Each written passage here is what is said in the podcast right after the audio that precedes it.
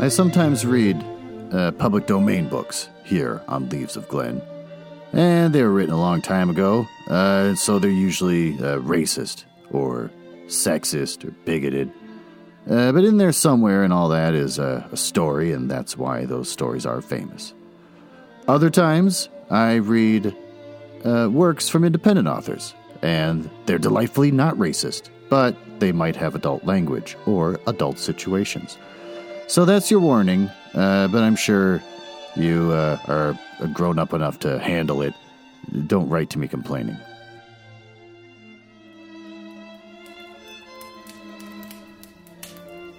Oh, hello, and welcome to the Leaves of Glen Mansion. It's a fun little bit where I pretend to live in a mansion and not just recording in my basement. This is where I read the hottest public domain books and short stories. And this week, we're continuing to read A Christmas Carol by Charles Dickens, a story that I am rifling through at uh, lightning speed to try and get all the episodes out before Christmas because I didn't think ahead to look at how many chapters or pages there were. I thought, oh, it's a short story, right? It can't be that big. It's a short goddamn story. And I forgot it's Charles Dickens, and everything he writes has to be nine miles long. Uh, about the author, Charles Dickens was born the 7th of February 1812 and died the 9th of June 1870. He was an English writer, social critic, and human jerk to his wife and kids. He created some of the world's best known fictional characters and is regarded by many as the greatest novelist of the Victorian era, and a fantastic asshole to the people around him, as you might have known if you listened to the intros on the last two episodes. His works are enjoyed. Uh, popularity during his lifetime, and by the early 20th century, critics and scholars have recognized him as a literary genius. His novels and short stories are widely read today. Interesting to note, uh, he was obsessed with an old high school romance and had a secret love letter writing affair behind his wife's back until he saw this woman in person and decided she was too fat. Uh, I mentioned that in the beginning of the uh, last episode. So let's learn more horrible things about this guy who everyone loves because all his characters have wacky names.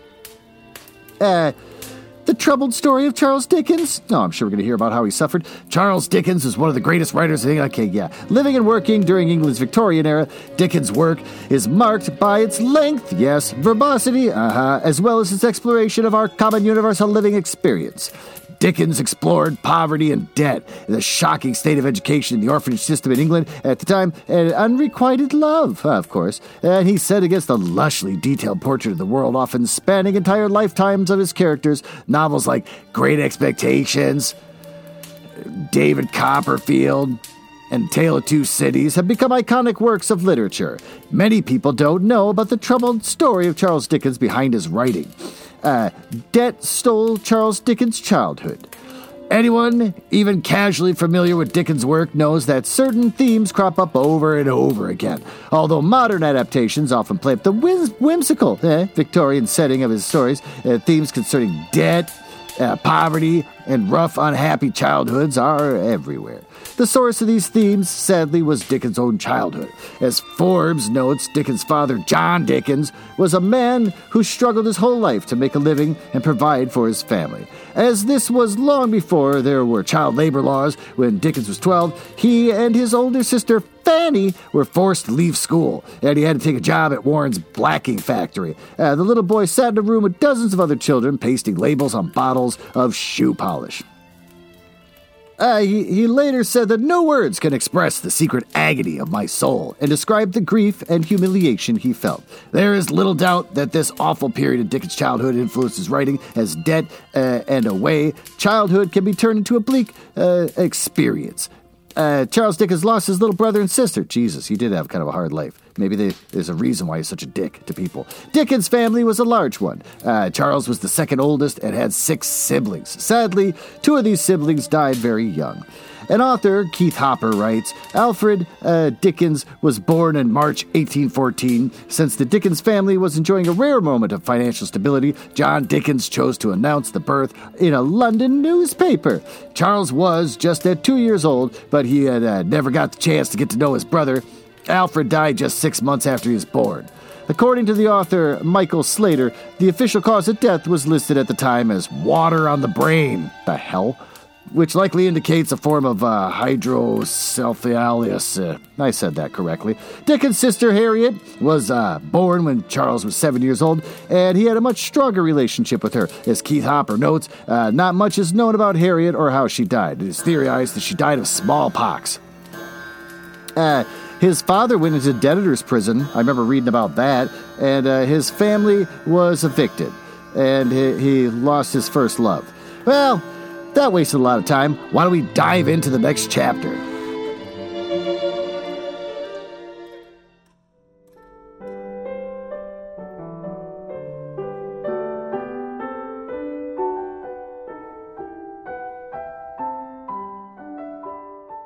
Well, there you go. Get yourself all settled here in the master library of my mansion. Eh, is that fun? The second of three spirits, stave three. Awakening in the middle of a prodigiously long, uh, tough snore and sitting up in bed to get his thoughts together, Scrooge had no occasion to be told that the bell was once again upon the stroke of one. Hmm and he felt that he was restored to consciousness in the right nick of time hmm, for a special purpose of holding a conference with the second messenger dispatched to him through Jacob Marley's intervention. But finding that he turned uncomfortably cold when he began to wonder which of his curtains the new specter would draw back. Eh, they're all a bunch of perverts peeking in through little curtains. He put them every one aside with his own hands and lying down again, established a sharp lookout all around the bed, for he wished to challenge the spirit hmm, on his the moment of its appearance. It did not wish to be taken by surprise and made nervous. Gentlemen of the free and easy sort, who plume hmm, themselves upon being acquainted with a move or two, and being usually equal to the time of day, express the wide range of their capacity for adventure by observing that they are good for anything from pitch and toss to manslaughter between which the opposite extremes, no doubt, there lies a tolerably wide and comprehensive range of subjects. Without venturing for Scrooge quite as hardly as this, I don't mind calling on you to believe that he was ready for a good broad field of strange appearances, and that nothing between a baby and a rhinoceros would have astonished him very much. That was pretty clever. Now, being prepared for almost anything, he was not by any means prepared for nothing. And consequently, when the bell struck one, and no shape appeared, now he was taken for a violent fit of trembling. Five minutes, eh, ten minutes, quarter of an hour went by, yet nothing came. All this time he lay in his bed in the very core of the center of a, of a blaze of ruddy light which streamed upon it when the clock proclaimed the hour, and which, being only light, was more alarming than a dozen ghosts, and he was powerless to make out what it meant, or uh, what it would be at and he was sometimes apprehensive that he might be at this very moment an interesting cause of spontaneous combustion. that's kind of cute. Without having the consultation of knowing it. At last, however, he began to think, as you or I eh, would have thought at first. For it is always the person not in the predicament who knows what ought to have been done in it. This is why he's so wordy and would uh, unquestionably have done it too. See, at last, I say, he began to think that the source and the secret of this ghostly light might be in his adjoining room, from whence, on further tracing it, it seemed to shine. Oh, this idea taking full possession of his mind, he got up softly, eh, shuffled in his slippers to the door. Well, the moment Scrooge's hands was on the lock, a strange voice called him by his name and bade him enter, and he obeyed and it was his own room. Oh, there was no doubt about that, but he had undergone a surprising transformation. The walls and ceiling were so hung with living green, and it looked a, a, perfect grove, from every part of which the bright gleaming berries glistened. The crisp leaves of holly and mistletoe and ivy reflected back the light as if so many little mirrors had been scattered there. And such a, a mighty blaze went roaring up the chimney as that dull petrification of the hearth had never known in Scrooge's time, or Marley's for many and many a winter season had gone. Heaped up on the floor to form a, a, kind of a kind of throne were, were turkeys and geese, game, poultry. Wait, turkeys, geese? What's game? Is game a type of animal? Poultry, again, just a broad sweep of birds. Brawn, don't know what brawn is. Let's look up brawn. I have the Kindle. I get to do this kind of crap now. Uh, physical strength contrast, nope. Uh, meat from a pig or calf's head that is cooked. Oh, he's just talking about food. I thought he was living animals. Uh, great joints of meat. Oh, sucking pigs. and long wreaths of sausages, eh?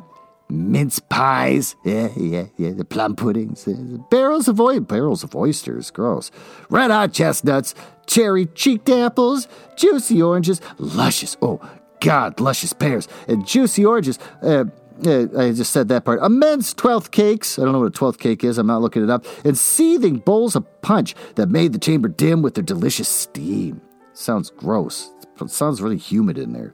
In easy state, all that meat just sitting there, steaming up the place with a bunch of fruit doing the same thing. In easy state upon his couch, there sat a jolly giant, glorious to see, who bore a glowing torch in the shape not unlike Plenty's horn. And he held it up uh, held it up high to shed the light on Scrooge as he came peeping round the door.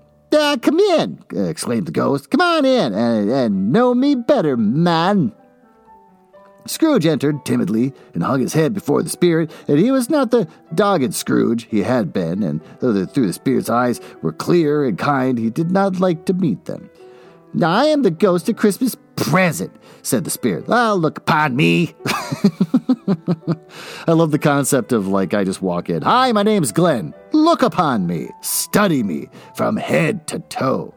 Scrooge reverently did so. He was clothed in one simple deep green robe or mantle Oh, God, he's going to describe everything the guy's wearing. Bordered with white fur, this garment hung so loosely on the figure, and his capricious beast was bare, as if disdaining to be warded or concealed by any artifice. Its feet, observable beneath the ample folds of garment, were also bare, gross, and on its head there were no other covering than a holy wreath, set here and there with shining icicles. Its dark brown curls were long and free, free as a genial face, its sparkling eye and its open hand.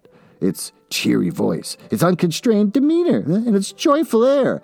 Girded round its middle was an antique scabbard. No sword was in it, uh, and the ancient sheath was eaten up with uh, rust.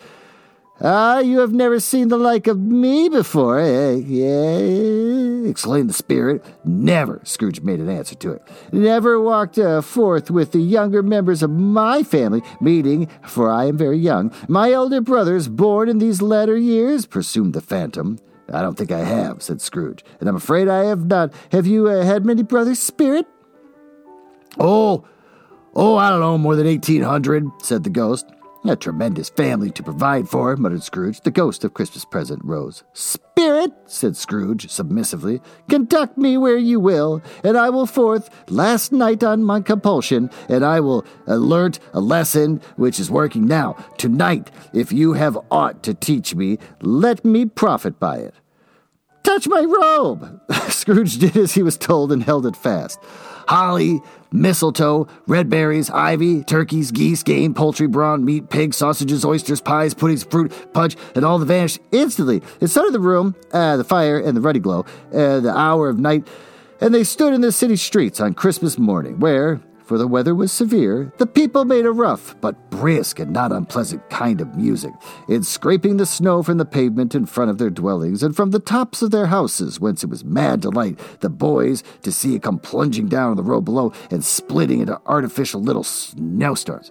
The house fronts looked black enough, and the windows blacker contrasting with the smooth white sheet of snow upon the roofs and with the dirtier snow upon the ground, which last deposit had been plowed up uh, in deep furrows by heavy wheels of carts and wagons, furrows that crossed and recrossed each other hundreds of times, where the great streets branched off and made intricate channels hard to trace, uh, the thick yellow mud and icy water. Jesus Christ, I don't care. The sky was gloomy and the shortest streets were choked up with a dingy mist, half thawed, half frozen, whose heavier particles descended in a shower of sooty atoms.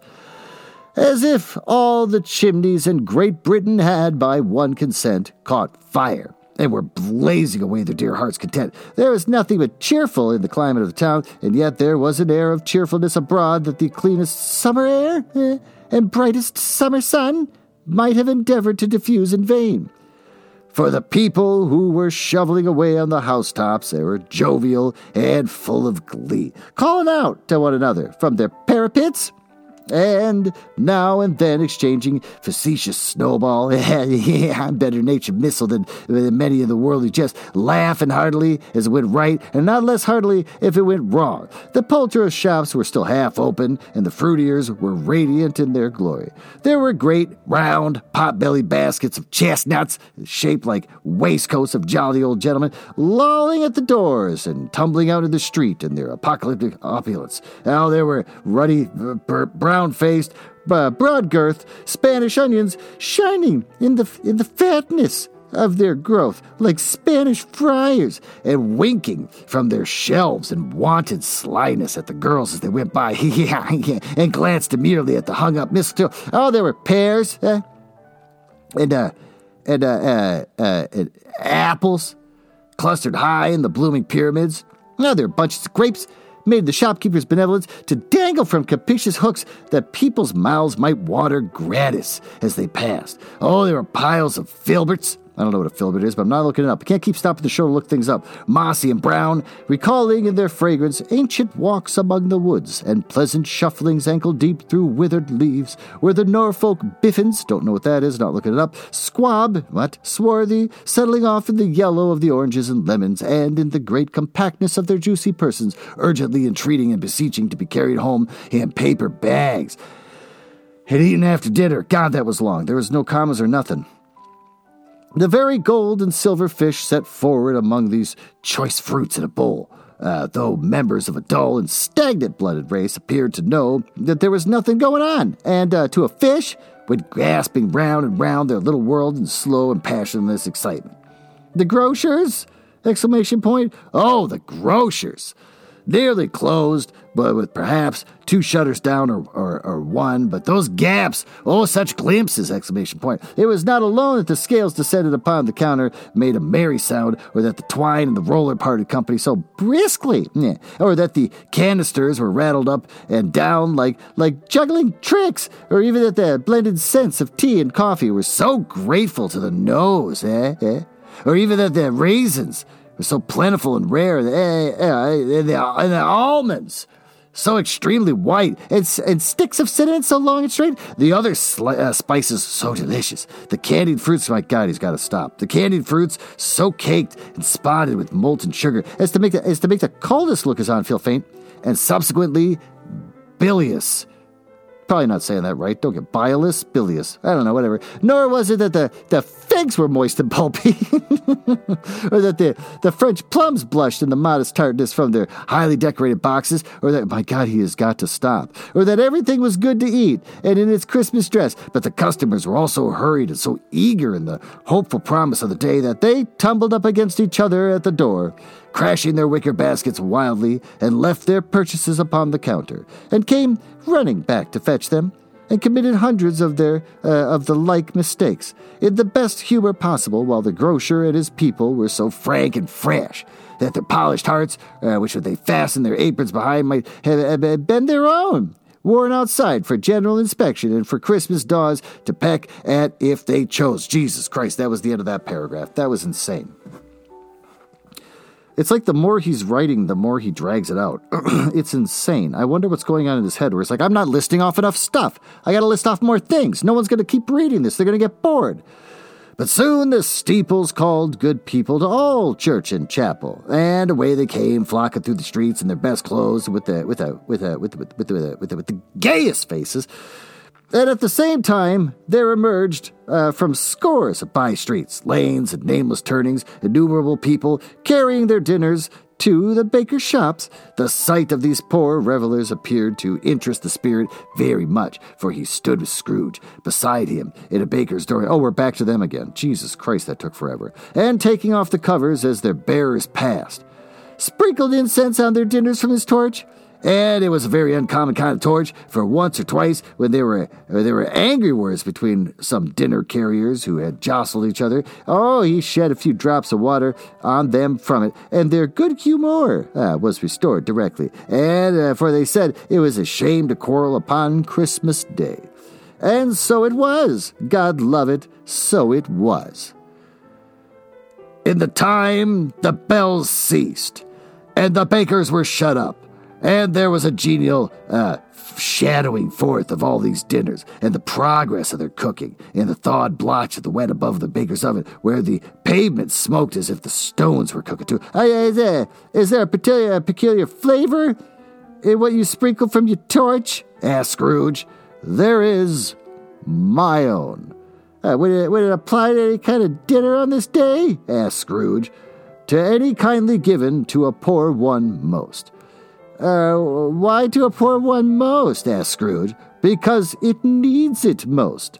Spirit, said Scrooge after a moment's thought, I wonder you, of all the beings in the many worlds about us, should desire to cramp these people's opportunities of innocent enjoyment. I, cried the Spirit.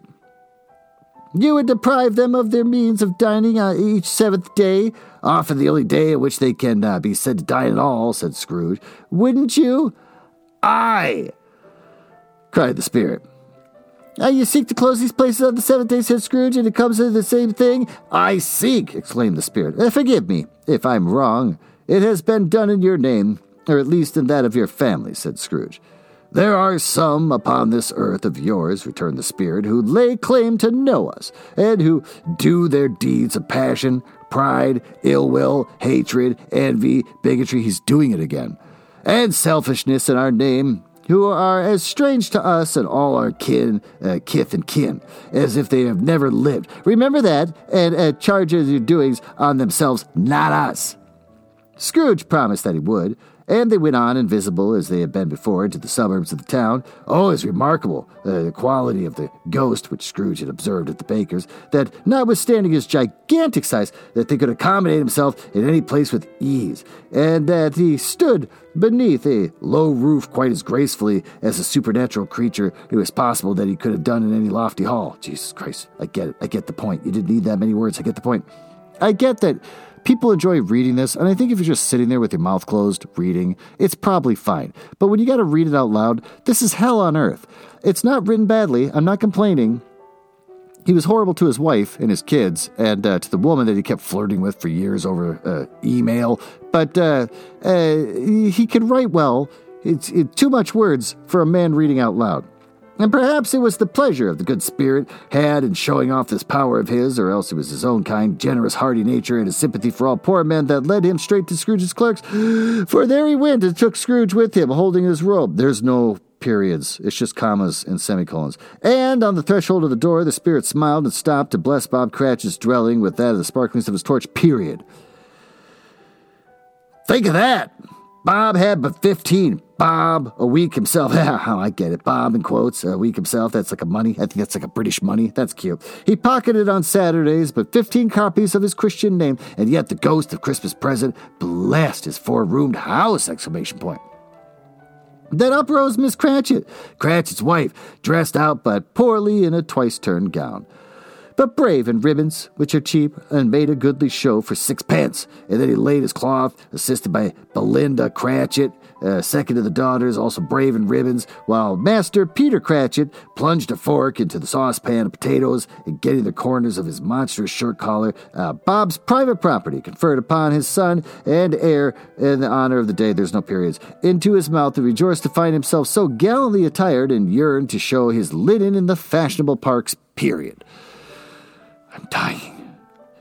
And now two smaller Cratchits. Damn it. He's going to describe all of these guys. Boy and girl came tearing in, screaming at the outside of the baker's that they had smelt the goose and known it for their own, and basking in luxurious thoughts of sage and onion. And those young Cratchits, oh, they danced about the table and exalted Master Peter Cratchit uh, to the to the to the skies, while while he, not proud, although his collars neatly choked him, blew the fire until the slow potatoes, bubbling up, knocked loudly at the saucepan lid to be let out and peeled. Uh, what has ever Got your precious father then, said Mrs. Cratchit, and your brother, mm, Tiny Tim, and Martha. Uh, weren't you as late last Christmas Day by half an hour? Well, here's Martha, mother, said a girl approaching as she spoke. Uh, here's Martha, mother, cried the two young Cratchits. Hurrah! Uh, there's such a goose, Martha. Well, bless your heart alive, my dear. Uh, how late you are, said Mrs. Cratchit, kissing her a dozen times and taking off her shawl and bonnet uh, with her offici- officious zeal. We'd a deal of work to finish up last night, repli- uh, replied the girl, who had to clear away this morning mother. Well, never mind so long as you are come, said Mrs. Cratchit. Sit ye eh, down before the fire, my dear, and, and have a warm, comma, Lord bless ye. No, comma, no, exclamation point. There's father coming, cried the two young Cratchits, who were everywhere all at once. Hide, Martha, hide. So Martha hid herself, and in came little Bob, uh, the father, with at least three feet of comforter, exclusive of the fringe, hanging down before him, and his threadbare clothes darned up and brushed to look seasonable. And, and Tiny Tim upon his shoulders. Oh, great. Alas, for Tiny Tim, uh, he bore a little crutch and had his limbs supported by an iron frame! Exclamation point. That's supposed to shock you for people that have never read this before or seen a thing on TV about it or watched anything from Disney about it. Why, there, where's a Martha? cried Bob Cratchit, looking around. Not coming, said Mrs. Cratchit. Eh, not, not coming, said Bob with a sudden dec- declination in his high spirits, for he had been Tim's blood horse all the way from church and had come home rampant, not coming upon Christmas Day Martha didn't like to see him disappointed as if it were only a joke, so she came out prematurely from behind the closet door and ran into his arms. Oh, and while the two young Cratchits hustled Tiny Tim, oh, they bore him off into the wash house where he might hear the pudding singing in the copper. Pudding can sing if you put in a copper. And how, and how did little Tim behave? asked Mrs. Cratchit when she had rallied Bob on his credulity, and Bob had hugged his daughter to his heart's content. As good as gold, said Bob. And better, somehow. He gets thoughtful, sitting by himself so much, uh, and he thinks the strangest things he ever heard. He told me, coming home, that he hoped the people saw him in the church because, uh, because he was a cripple, and it might be pleasant to them to remember upon Christmas Day who had made lame beggars walk and blind men see. Well, Bob's voice was tremulous when he told them this, and trembled more when he said that uh, Tiny Tim was growing strong and hearty. His active little crutch uh, was heard upon the floor, and back came Tiny Tim before another word was spoken escorted by his brother and sister to his stool beside the fire, and while Bob, turning up his cuffs as if, poor fellow, they were capable of being made more shabby, compounded by some hot mixture uh, in a jug with gin and lemons, and stirred it round and round, and put it on the uh, put on the hob. Uh, to simmer, Master Peter and the two ubiquitous young Cratchits went to fetch the goose, uh, with which they had soon returned in high possession procession. Whatever, I can say whatever the hell I want. It's my show. With such a bustle ensued that you might have thought a goose the rarest of all birds, a, a feathered ph- phenomenon. I said that. I did pull it off. To which a black swan was a matter of course, and in truth it was something very like it in that house. Mrs. Cratchit made the gravy uh, ready beforehand in a little, uh, a little, a little saucepan, yeah, uh, uh, hissing hot. Master Peter mashed the potatoes with incredible vigor, uh, and Miss Belinda sweetened up the applesauce, and Martha dusted the hot plates, and Bob took uh, Tiny Tim beside him in a tiny corner at the table. Oh, Tiny Tim in a tiny corner. Uh, with a young Cratchit set chairs for everybody, not forgetting themselves and mounting guard upon the post. Cram spoons into their mouths, lest they should shriek for goose before, the, before their turn came to be helped. And at last dishes were set on, and the grace was said, and it was succeeded by a breathless pause. As Miss Cratchit, looking slowly all along the carving knife, prepared to plunge into the breast. But it was, uh, but when she did, and when the long expected gush of stuffing issued forth, one murmur of delight rose all around the board, and even Tiny Tim, excited by the two young Cratchits, beat on the table with the handle of his knife and, and, and feebly cried, uh, uh, hurrah! There was never such a goose. I know he said that like nine times now. Bob said he didn't believe that there was ever such a goose. He's still saying it. Uh, was cooked.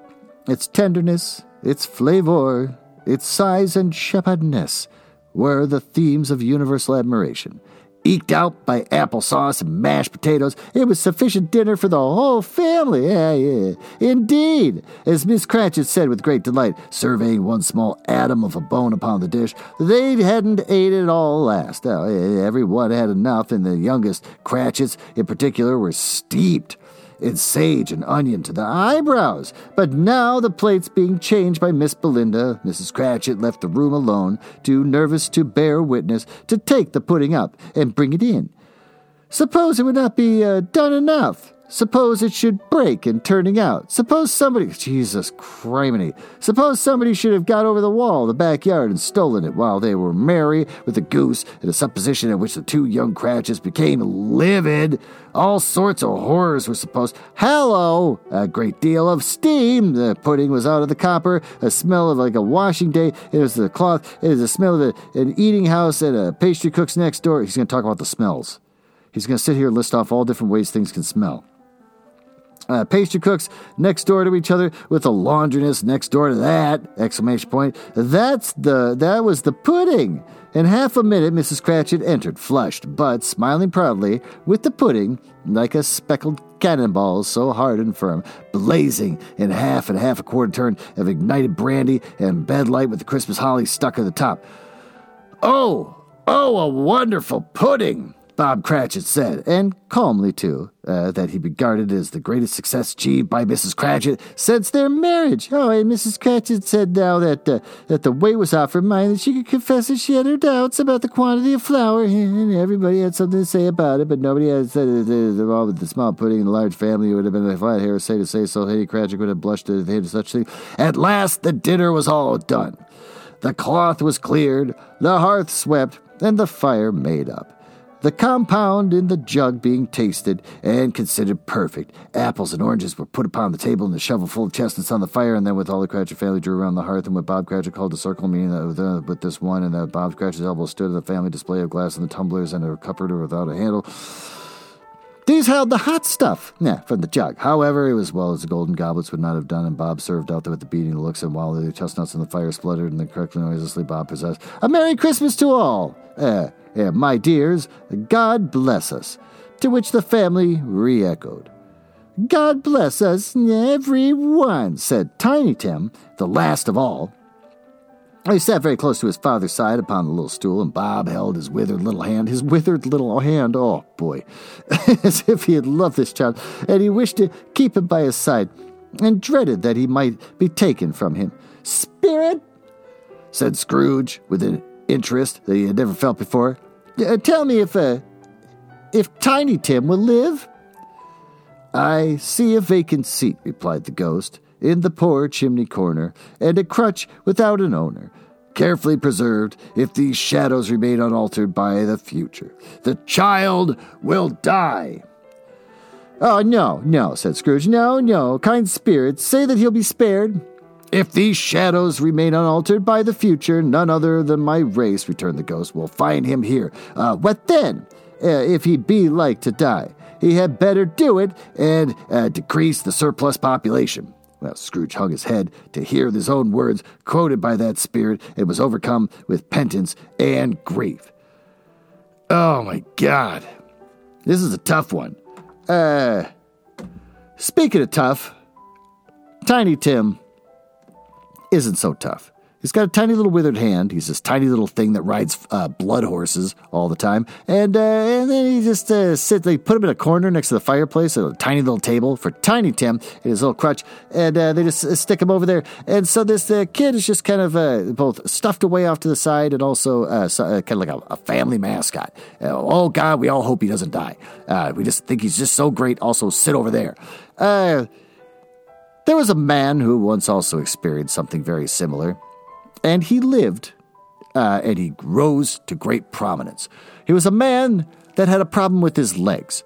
And because of his legs having a problem, most women didn't like him. Uh, he kind of he was too poor to get a wheelchair, so he just kind of crawled around on the floor, going from one class to another in school. But uh, but know, he he improved his own lot, and also, mind you, he lived. And that person would be Stephen Dorglass from Dorglass Incorporated, D-O-R-G-L-A-S-S dot com. Oh, he's a, they're dedicated to fabricating and professionally installing the highest quality glass products for the nation's top manufacturers. Their inventory, combined with their years of experience, makes them the premier source for installation and repair. They approach every project with the same goals: professionalism integrity, and in the case of constructing an entire glass suit that can help support your body so that you can learn to retrain to walk yourself and build up the muscles that you need without anyone actually seeing that you're wearing anything because it's glass and glass is invisible. All they can see is like your leg hairs are kind of pressed up against you, but otherwise, uh, that guy's walking. He wasn't walking, he's crawling across the floor. I saw him crawl to uh, math class yesterday, but now he's up there walking around like a normal guy like the rest of us. And everyone's like, oh, Stephen Dorglass, uh, why don't you come to my uh, grill? What do, what do teens do? Do teens uh, have grilling parties? I imagine they probably do. Stephen Dorglass, you come to my grilling party? We're gonna make gonna make ham. Stephen Dorglass, he just kind of waddles on over, and no one can see the glass tippy tapping tippity tapping and against the ground along his shoes. And they go, "Oh yeah, yeah, I'll be there. I'll be. I'll even bring. I'll even bring the hot dogs." And everyone goes, "Oh, Stephen Dorglass has considered a new meat that we've never grilled before." And so then Stephen Dorglass became the most popular man, and uh, and then because he was happy, he just wanted to be more healthy, and then he and he lived. So when it comes to trying to make a glass suit for anyone else that wants to keep a little secret, tap my nose, uh, he's discreet. What do they do? Commercial storefronts, automatic entrances, windows, patio doors, mirrors, shower doors, installation repair, and they design and build anything you want, including glass suits. Uh, Clients, Pottery Barn, Williams Sonoma, Sherwin Williams, Portillo's, which is a sandwich shop that nobody cares about in Minneapolis, uh, the Salt Cave, which is a place in Minneapolis where they have Himalayan salt lamps, uh, a room that's just the walls are made of Himalayan salt and they're backlit, so it looks like you're sitting inside someone's uh, glowing lungs, and you're supposed to do white people shit like yoga and uh, hot yoga and just anything that involves stretching while you sweat. And you do that, and then, uh, but you know, don't touch the walls. It says on the website, for the love of God, do not touch the walls. But if I got in there, you know, wink, wink, I'd definitely lick the walls just to see what they taste like. And Applebee's. Well, with that, why don't we retire upstairs to my master bedroom, where uh, we can spread out across the silken sheets of my heart shaped waterbed, which is something that's I think you can engineer that. It's physically possible to have a heart shaped waterbed and it wouldn't pop all the time. Uh, where I can tell you about the latest in romance literature from Penguin Random House Books.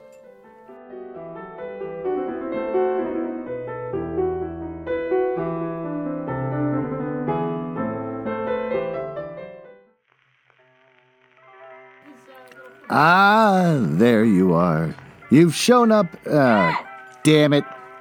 Why are you in my romantic bedroom? So look at the scarf that I'm making. You're gonna make me measure the scarf right now in the middle of podcasting. Oh, for Christ's out sake. yarn and I want to make sure it's My daughter's knitting me a scarf. Is it knitting? Yeah, Is it's it not crocheting? No, it's knit. Oh, it just. Oh, I thought it all fell. Oh, this thing's gotten real long. Oh, I feel like my own little Bob Cratchit. This is fantastic. Is it long enough? Because there's really not a whole lot left. Finish it off, man. Use the rest. Well, I'm going to, but Then it's a if done it wasn't deal. long enough, I'd have to buy. I think it's long enough. It's good. This is going to be fine. Okay. It's the it's like gift of the magi. You're going to make me a scarf and I. How does that work? I sacrifice something. I don't know what you're talking about. Gift of the magi, where the guy has- sells his watch to buy his wife a hair clip, but the wife shaves all her hair off to buy him a watch chain. Look at the boy. You don't care about Christmas at all, do you? Um. okay, well, I'm trying to talk sexy to the people on my podcast.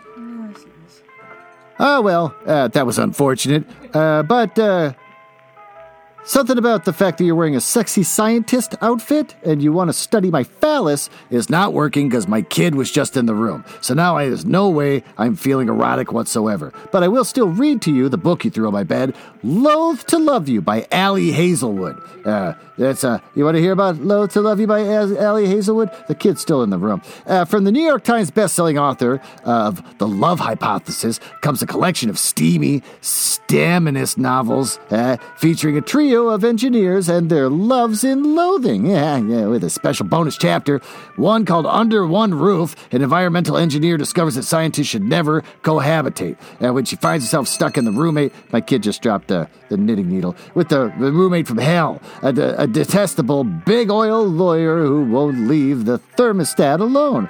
And stuck with you, a civil engineer and her nemesis uh, take their rivalry and love to the next level when they get stuck in a New York elevator. And below zero, a NASA aerospace engineer's frozen heart melts as she uh, lies injured and stranded in a remote Arctic research station with only one person willing to undertake the dangerous rescue mission of her longtime rival. You can hear my child screaming in the background. There's no way there's anything romantic about this. So that's Loathe to Love You by Ali Hazelwood. Uh, it's coming out uh, January 3rd from Amazon, Barnes & Noble, Books A Million, Bookshop.org, Hudson Booksellers, IndieBound, Powell's Target, and Walmart. Well, why don't we leave this room? Apparently my kid's sitting here knitting, talking to my wife. So I guess I'm going to go back down and finish reading the rest of this story.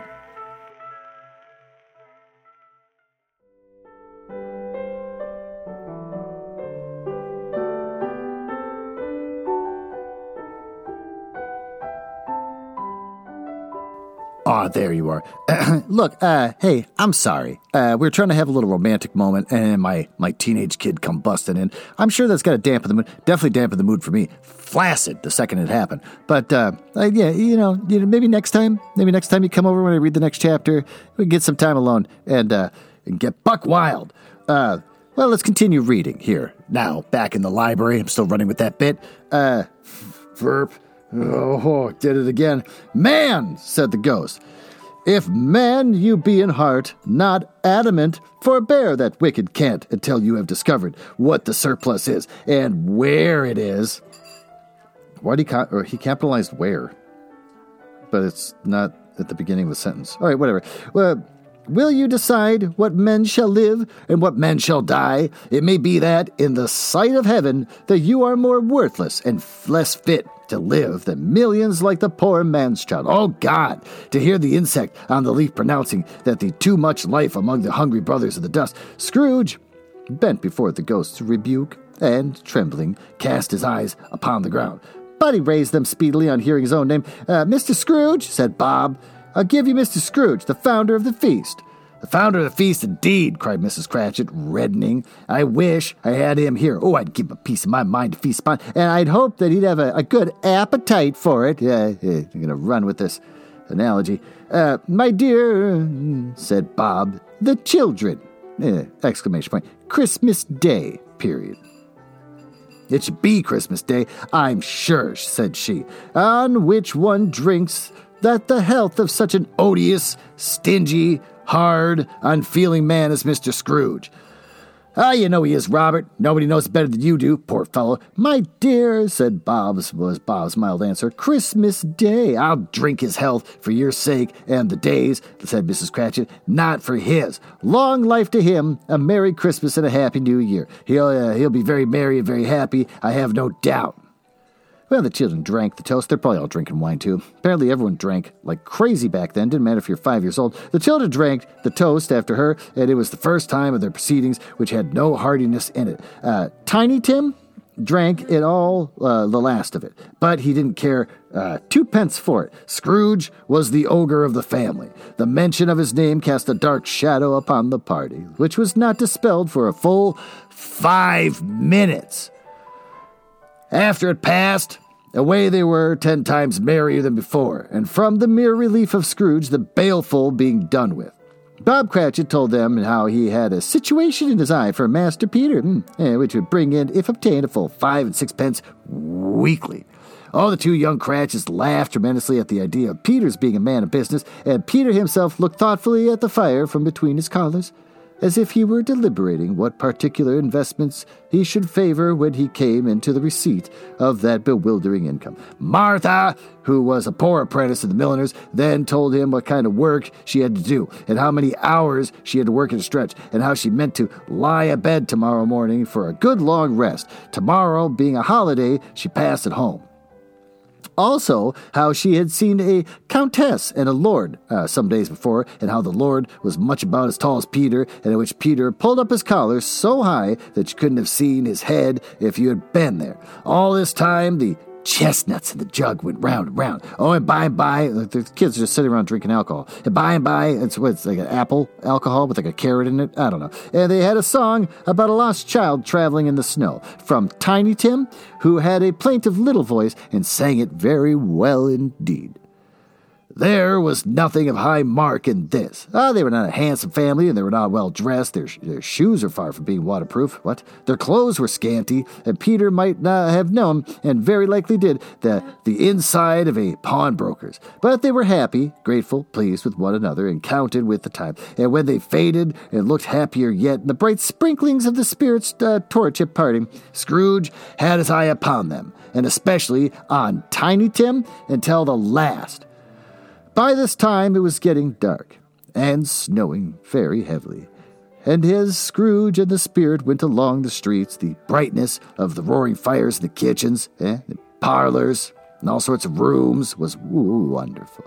Here the flickering of the blaze showed preparations for a cozy dinner, with hot plates baking through and through before the fire, and, and, deep red curtains ready to be drawn and shut out the cold of the darkness. There, all the children of the house were running out into the snow to meet their married sisters, brothers, cousins, uncles, and aunts, and the first to greet them. Here, again, were shadows on the window blinds of guests assembling, and there was a group of handsome, handsome, handsome girls uh, all there, a group of handsome girls, all hooded and fur booted. Oh, those are the nicest boots. And all chattering at once, tipped lightly off in some near neighbor's house, where woe upon the single man who saw them enter. Uh, artful witches, yeah, uh, they well knew it in a glow. But if you had judged from the numbers of people on their way to friendly gatherings, oh, you might have thought that no one was at home to give them the welcome when they got there. Oh, instead of every house expecting Kelly and piling up fires a half chimney high, blessings on it. Oh, how the ghost exulted, how it bared its breath abreast and opened its capricious palm, floated on, outpouring with a generous hand, and its bright and harmless uh, mirth on everything within its reach. And the very lamplighter who ran on before, dotting the dusty street with specks of light, and who was dressed to spend the evening somewhere, he laughed out loudly at the spirit path, though a little Ken and the lamplighter had it ain't company but Christmas. and now, without a word of warning from the ghost, they stood upon a bleak and desert moor where a monstrous masses of rude stone, the worst kind of stone, were cast about as though it were the burial place of giants, and water spread itself wherever it listed, or it would have done so but for the frost that held it prisoner, and nothing grew but moss and furze. All right, I'm looking up furze. It's been a while since I looked anything up. Furze is a it's a term for gorse. Okay, well that wasn't useful. And coarse, rank grass. Down in the west, the setting sun had left a streak of fiery red, which glared upon the desolation for an instant like a sullen eye, and frowning lower, lower, lower yet, God, I hate how he fills us up with words, was lost in the thick gloom of the darkest night. Uh, uh, what, uh, what place is this? asked Scrooge. A place where miners live, who labor in the bowels of the earth returned the spirit. Oh, they know me. See? And a light shone from the window of a hut. And swiftly they advanced toward it, passing through the wall of uh, mud and stone until they found a cheerful company assembled around a glowing fire. Oh, an old, old man and woman with their children and their children's children, another generation beyond that, all decked out gaily in their holiday attire. The old man in a voice that seldom rose above the howling of the wind upon the barren waste, was singing them a Christmas song. Eh, that's nice. And it was a very old song when he was a boy, but from time to time they all joined in the chorus so surely as they raised their voices. The old man got uh, quite blithe and loud, and so they, they stopped. Uh, his his vigor sank again. The spirit did not tarry here. Oh, but bade Scrooge hold his robe, and passing on above the moor, sped whither? Question mark. Not to see? Question mark. To see. Period. To Scrooge's horror, looking back, he saw the last of the land, a frightful range of rocks behind them, uh, and his ears were deafened by the thundering of water as it rolled and roared and raged among the dreadful caverns as it warred fiercely and tried to undermine the earth, built upon a dismal reef of sunken rocks, some league or so from shore, on which the waters chafed and dashed. The wild year uh, there with it stood a solitary lighthouse. A great uh, heaps of seaweed, I don't remember any of this from the Disney version, uh, clung to its base, and storm birds, born of the wind, one might suppose, as seaweed of the water, rose and fell about it. Like the waves, they skimmed. But even here, two men uh, who watched the light made a fire that, uh, through the loophole in some thick stone wall, uh, shed out a ray of brightness on the awful sea, joining their, ooh, joining their horny hands over the rough table at which they sat. Mm, yes, yes, the tension at that table. And they wished each other a Merry Christmas in their in their can of grog. Oh, and one of them, eh, the elder too. Oh, well, oh, nasty, with his face all damaged and scarred. Okay, yeah, yeah, okay, I can get behind that. With uh, with hard weather as the figurehead of an old ship might be, struck up a sturdy song that was like the uh, like a gale in itself. Well, that ruins the mood. Again, the ghost sped on above the black and heaving sea, and on and on until, being far away, as he told Scrooge, uh, from any shore, they lighted on a ship. And they stood beside the helmsman at the wheel and looked out upon the bow and the officers who had had the watch, dark ghostly figures on their several stations, but every man among them hummed a Christmas tune, or had a, a Christmas thought, uh, or spoke below his breath about the companion of some bygone Christmas day, with homeward hopes belonging to it, and every man on board, waking or sleeping, good or bad, had a kinder word for one another than on that day than any other day that year, and had shared some extent of its festivities, and had uh, oh had remembered those he cared for at a distance, and had known that they delighted to remember him. Oh, it was a great surprise to Scrooge while listening to the moaning of the wind, and Verp thinking that a solemn thing it was to move on through the lonely darkness over an unknown abyss, whose whose uh, whose depths were secrets as profound as death? Oh, it's a great surprise to Scrooge, while thus engaged to hear a hearty laugh. Oh, it was a much greater surprise to Scrooge to recognize it was his own nephew's, and to find himself in a bright, dry, gleaming room, with the spirit standing, smiling by his side, and looking at that same nephew with approving affability. Affability. Affability. I'm saying it that way. Also, I'm zoning out while I'm reading this. I get it. They went out to a ship, everyone's kind, they kept moving on. Now they're like, what, another continent? I don't care. Ha ha! laughed Scrooge's nephew. Ha ha ha. If you should happen, by any unlikely chance, to know a man more blessed in the laugh than Scrooge's nephew, all I could say is, I would like to know him too. All right, whatever. Introduce him to me. Oh my God, drop it. And I'll cultivate his acquaintance. Okay? It is fair, even handed, noble adjustment of things that while there is an infection and disease and sorrow, oh, there's nothing in the world so irresistibly contagious as laughter and good humor. And when Scrooge's nephew laughed in this way, eh, holding his sides, eh, rolling his head, imagine what that would look like. Somebody holding his sides, bouncing up and down, rolling his head around. That would be terrifying to look at and twisting his face in the most extravagant contortions. Again, terrifying. Scrooge's niece, by marriage, laughed as heartily as he, and their assembled friends, uh, being not a bit behindhand, that's one word, roared out lustily. This sounds like a cult. Ha ha, ha ha ha ha. Yeah, this sounds like a weird cult thing. He and the Christmas, he said that Christmas was a, a humbug. As I live, cried Scrooge's nephew, and he believed it too. More shame for him, Fred, said Scrooge's niece indignantly. Bless those women. They never do anything by halves. They are always in earnest. Ah, she was very pretty, exceedingly pretty, with dimpled, surprising look. God, now we're going to describe her for the next five pages. Uh, surprised looking capital face, ripe little mouth that seemed to be uh, made to be kissed. Oh, wow. She had a ripe little mouth that that seemed made to be kissed. Hmm. As no doubt it was, all kinds of good little dots about her chin. This guy's a pervert. Uh, melted into one another when she laughed, great, and the sunniest pair of eyes you'd ever saw in any little creature's head. Although, uh, altogether, uh, she was what you would have called provoking, you know, but satisfactory, too. Wow, what a dick. This guy's a dick. Oh, perfectly satisfactory. What a cock. He's a comical old fellow, said Scrooge. Also, have you seen a picture of this author? He looks like human horseshit. Human horseshit? He just looks like horseshit. The guy's face looks like crap, and he's so judgy about all the women around him. Yeah, he's a comical old fellow, said Scrooge's nephew. That's the truth. Oh, and not so pleasant as he might be. However, his offenses carry their own punishment, and I have nothing to say against him. Well, I'm sure he's very rich, Fred, hinted Scrooge's niece. At least you uh, always tell me so. Uh, what of that, my dear, said Scrooge's nephew. His wealth is of no use to him. Uh, he doesn't do any good with it. He doesn't make himself comfortable with it, and he hasn't the satisfaction of thinking, ha ha ha, that he is ever going to be uh, going to benefit us with it. I've got no patience for him, observed Scrooge's niece, Scrooge's niece's sisters, and all the other ladies expressed the same opinion.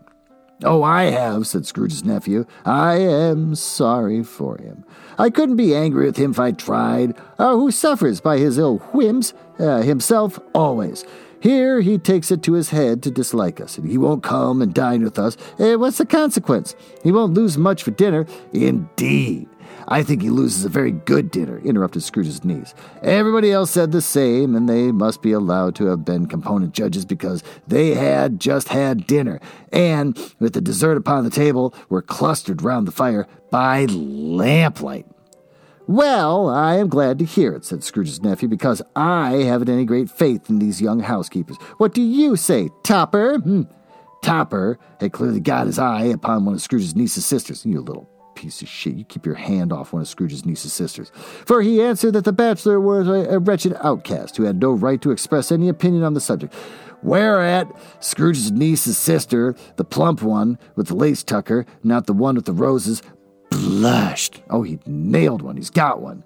Go on, Fred, said Scrooge's niece, clapping her hands. Oh, he never finishes what he begins to say. He is such a ridiculous fellow. Scrooge's nephew reveled in another laugh, which probably sounded very cult like, and it was impossible to keep the infection off, though the plump sister tried hard to do it with aromatic vinegar. What? His example was unanimously uh, followed.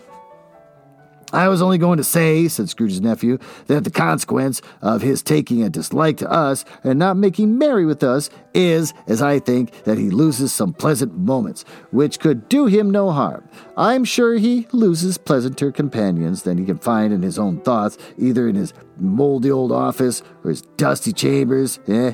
I mean to, to give him the same chance every year, whether he whether he likes it or not, for I pity him. Oh, Oh, he may rail at Christmas till he dies, but he can't help thinking better of it. I defy him. If he finds me going there in good temper year after year and and saying, Hey, Uncle Scrooge, how are you? If it only puts him in the vein to leave his poor clerk fifty pounds, that's something. And I think I shook him yesterday.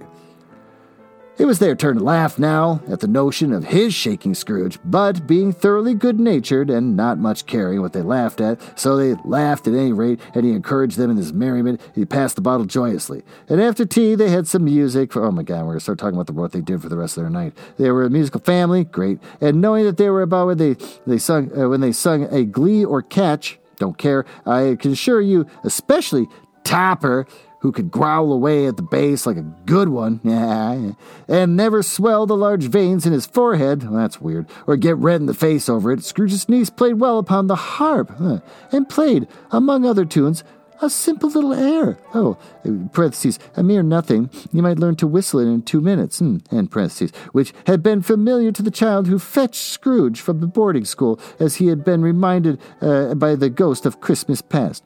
And when the strain of music sounded, all the things that the ghost had shown him that came upon his mind, and he softened more and more, and thought that if he could have listened to it often, years ago, he might have cultivated the kindness of his life for his own happiness with his own hands, without resorting to the sexton's spade that buried Jacob Marley. But they didn't uh, devote the whole evening to the music. Uh, after, oh God, we're going to go through the rest of it. After a while, they played at forfeits, uh, for it's good to be a children sometimes. It never better than at Christmas. It was a mighty founder was a child himself. Stop! There was a uh, there was first a game at Blind Man's Bluff. Yeah, of course there was. And I no more believe Burp Topper was really blind than I believe he had eyes in his boots. My opinion is that it was it was done thing between him and Scrooge's nephew and that the ghost of Christmas present knew it, and the way he went after that plump sister and the lace tucker was an outrage on the credulity of human nature. he probably touched her, knocking down the fire irons, tumbling over the chairs, bumping up against the piano, smothering himself against the curtains. Wherever she went, Eh, there went he. He always knew where the plump sister was. he wouldn't catch anybody else if you had fallen up against him. As some of them did on purpose. Oh, he would have made a, f- uh, a feint on endeavoring to seize you, which you would have been an affront to your understanding. Ed would have instantly have sidled off into the direction of the plump sister. Yeah, he often cried out that if it, it wasn't fair, and it really was not.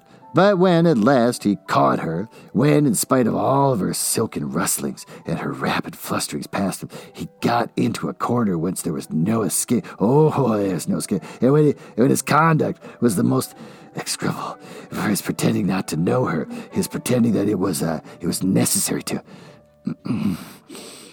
touch her headdress, and further to assure himself of her identity by, by pressing a certain ring upon her fender, and a certain chain about her neck, and vile, it was vile, monstrous. No doubt she told him her opinion of it when, another blind man being in office, they were very com- uh, confidential together behind curtains. Yeah. Scrooge's niece was not one of the blind man's bluff party, but it was made comfortable with a large chair and a footstool, in a snug corner where the ghost and Scrooge were close behind her. But uh, she joined in her forfeits and loved her love to admiration with all the letters of the alphabet. That's a weird way of saying that. Likewise, at the game of how, when, and where, she was uh, very great. Uh, We're going to go through all the games they played that night, and to the secret joy of Scrooge's nephew, beat her sisters hollow. Uh, though they were sharp girls, too, as Topper could have told you. There might have been uh, 20 people there, young and old, but they all played, and so did Scrooge. For uh, wholly forgetting in the interest he had in what was going on, uh, that his voice made no sound in their ears, he sometimes came out with his guess quite out loud, and often uh, guessed right too, for the sharpest needle, best, Whitechapel, warranted not to cut in the eye, was not sharper than Scrooge. Blunt as he took it in his head to be, the ghost was greatly pleased to find him in this mood. Oh, and he looked upon him with such favor that he begged, like a boy, to be allowed to stay until the guest departed. But this, the spirit said, could not be done. Here is a new game, said Scrooge. one half hour, spirit, only one. There's a game called Yes and No, where Scrooge's nephew. Oh my God! Don't describe the game. Please don't describe the game. Where Scrooge's nephew had to think of something, and the rest of them had to find out what it was. Uh, he only answering to their questions yes or no. And the case was the brisk fire of questioning to which he was exposed elicited from him that he was thinking of an animal, eh? Uh, a live animal, Rather a rather disagreeable animal, uh, a savage animal, an animal that growled and grunted sometimes and talked sometimes, eh? And lived in and, and lived in London. And walked. Oh, it's gonna be Scrooge, I bet. And walked about the streets. It wasn't made a show of. It wasn't led by anybody. And he, and he, and he didn't live in a menagerie. And he, he was never killed in a market. He was not a horse, eh? Or an ass, or a, or a cow, or or a bull, or a tiger, or a dog, or a uh, or a pig, or a cat, or a bear. Period. My God, that was monotonous. At every fresh question that was put to him, this nephew burst into a fresh roar of laughter. He was so inexpressibly tickled that he was obliged to get up off the sofa and stamp. At last, the plump sister, falling into a similar state, cried out, Oh, I've, I've found it out. I know what it is, Fred. Uh, I know what it is. Uh, what is it? cried Fred. It's your Uncle Scrooge with a bunch of O's. Which it certainly was, well, I called it. Admiration was the universal sentiment, though some objected that the reply is, a, is it a bear? Ought to have been yes, it's so much as an answer, and the negative was sufficient to divert his thoughts from Mr. Scrooge, supposing that they had ever had any tendency that way. He has uh, given us plenty of merriment, I'm sure, said Fred, and it would be ungrateful not to drink to his health. There's a glass of mulled wine ready to our hand in the moment, and I say, Uncle Scrooge. Well, Uncle Scrooge, they cried. A Merry Christmas and a Happy New Year to the old man, uh, wherever he is, said Scrooge's nephew. He wouldn't take it from me, but may he have it nevertheless. Uncle Scrooge. Uncle Scrooge had imperceptibly become so gay and light of heart that he would have uh, uh, pledged the unconscious uh, company in return. And he, and he thanked them in an audible speech if the ghost had given him time, but the whole scene passed off in his breath, the last words spoken by his nephew, and he, and he and the spirit were upon their travels. Much they saw, and far they went. Oh my god, this is not ending. It's got to be done by now. It says I got four minutes left in the chapter. This is insane. Much they saw and far they went, and the many homes that they visited, but always with a happy end. The spirits stood beside sick beds, and they were cheerful on foreign lands, and they were close at home by struggling men, and they were patient in their greater hope by poverty, in which was rich in almshouse, and the hospital, and the gall, and the miseries, and the refuge, and the man, the, the little brief authority that had not made it past the door, and barred the spirit out with his blessing, and taught, taught Scrooge precepts. It was a long night if it were only a night. But Scrooge had his doubts of this, because the Christmas holidays appeared to be considered into the space of time they passed together, and it was strange, too, that uh, while Scrooge remained unaltered in his outward form, the ghost grew older, clearly older.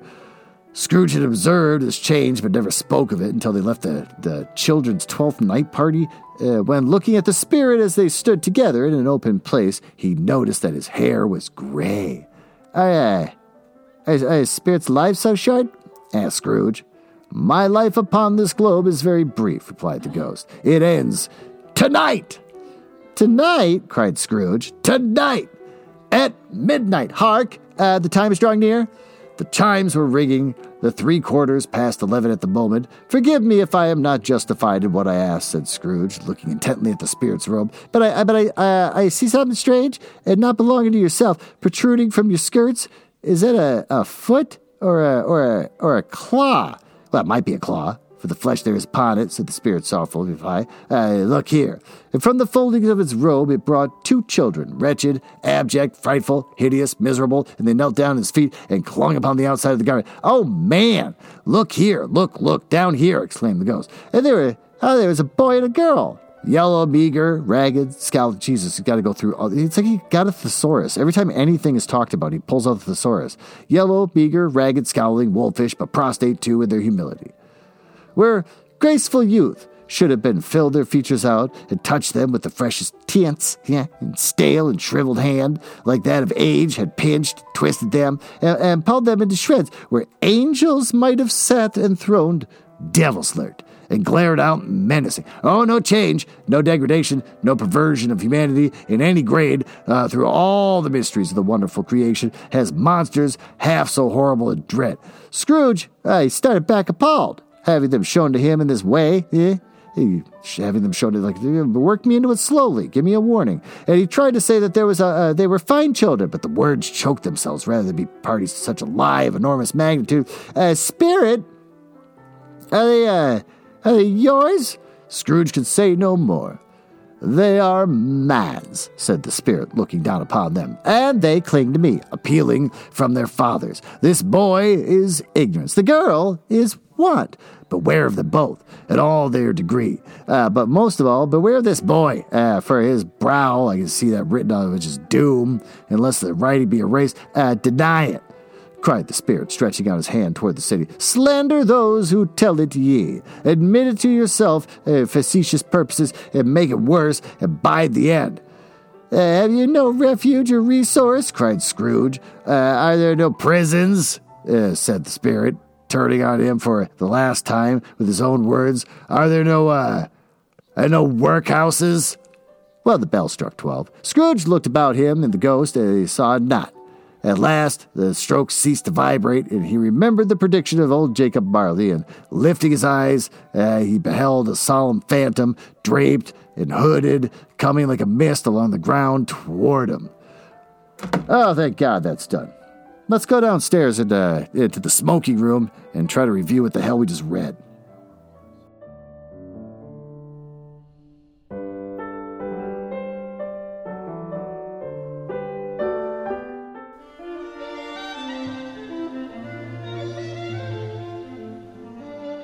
Ah, well, there you are. Oh, what a night. What an awkward night. Uh, this chapter went on forever and just never stopped. Uh, there was a there was a kid in my sex room, and uh, oh, Jesus Christ. Uh, let's just get on to the recap. Uh, what happened? He, he, the ghost is late, but actually the ghost is hanging out in his living room. Uh, and uh, the ghost is really jolly, like a Saint Nick, I guess, kind of Saint Nick ripoff. I'm sure back then Saint Nick was a brand new thing, so he's like, "Oh, I'm gonna write a, I'm gonna write my own version of it. I'm gonna kind of own the whole Saint Nick thing." So he threw that in there, Uh, there was fowl and pig's heads and everything, and everything's just everything in the room is just moist, uh, and so it with the fruits and the meat, and so then uh, then they go flying around forever to go see the Cratchit House and the Tiny Tim, and then they uh, they go to like a lighthouse for no reason in a boat. I don't care, and then they went to. I don't care. Uh, it's fine. This is I like the Disney version better, where Mickey Mouse uh, they really they really get it uh, short and choppy, nice and punchy. They just get right to the point. This random crap they just went through. Um, and so he got to see the family, and boy, he wished he would have gone. And they all kind of make fun of him, but everyone's nice to him. I don't know people like that. If uh, if I'm hanging out with friends and we're making fun of someone, we just make fun of them, and then we stop talking. We don't raise a glass to them and toast them like, oh, we're having fun, but we wish him the best. No, when we're making fun of someone, it's because we hate them. And then when we're done talking about how much we don't like them, we just stop talking and we all just kind of stare at each other for a while. And then we move on to a new topic. No one toasts the person that we hate. We don't like losers. Uh, so, uh, so, uh, well, it's good. Um, I guess it's still well written. My God, it's wordy. I think in this chapter, more than any others, even the previous stories I've read by Dickens, uh, I have never seen it get so damn wordy. It's like I said earlier, he pulls out a thesaurus. He's like, oh, can't wait to start talking about how bad these kids look. Let's look up anything in the thesaurus for uh, words relating to crap kids. And he just starts listing them off, page after page after page. It's ridiculous. Did he not have an editor? There had to be an editor to be like, I like your story, you know how to write, except for the fact that you flesh things out. We're not going to pay you by the word if you're just wasting everyone's time. But uh, apparently they still paid him by the word anyways. What sucks? The length of time that it takes for him to write something. He could have really shortened this chapter up. Uh, not much of a short story. What do we learn? Uh, it doesn't take much to make a crabby old person who's got some sort of mental illness that makes him want to hoard things and uh, live more or less in poverty while he sits on a mountain of wealth. That's not just a jerk. That's just someone that's got like a, a mental problem. That's a person that's got some sort of condition, uh, something that should probably be treated, or you should talk to someone about it, or maybe he can be given tips on how to work through it to try to like live more comfortably with his money, or maybe do something productive with his money so he feels like he's sort of winning that game too, or whatever. Uh, no, in here it's just like a ah, you're rich and uh, and you're kind of a jerk and screw you. So then he just turns it around. All you gotta do is just watch people be happy, and he's like, no, I'm happy too. It turns out I've just been lonely the whole time. He's not lonely the whole time. He's just a rich person. Uh, he's a rich person with a with a, an OCD kind of thing going on or something. Uh, and so, but apparently, all you gotta do is just show him people having a good time, and then boy, he wishes he could do it too. And also, uh, the the adorableness of a Tiny Tim. Uh, well, with that, uh, I guess I got what two more chapters. The next chapter is the last ghost, and then he writes a whole nother fifty-page chapter after that of just winding down, talking about like him reflecting. I can't wait. But uh, with that, thanks for listening, and I'll see you on the next episode.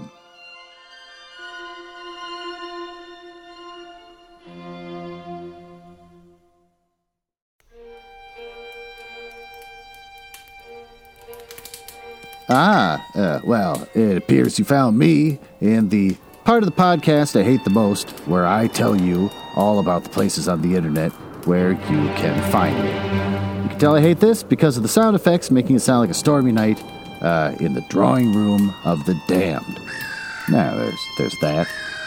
Uh, uh, are, are you cool? I like cool people. It's the reason why I got involved in this business to begin with, just to meet cool people not losers.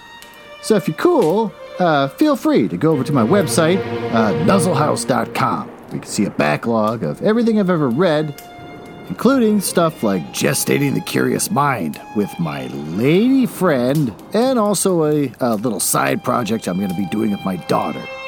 Oh, I'm on Instagram, but no one uses that anymore because they all use TikTok. Am I ever going to get on TikTok? No. But if you want to look at my dead Instagram, it's uh, at House I also have Twitter, which I use the most, which is also conveniently at House Uh, and since uh, since I think you might be cool, you can always just email me directly.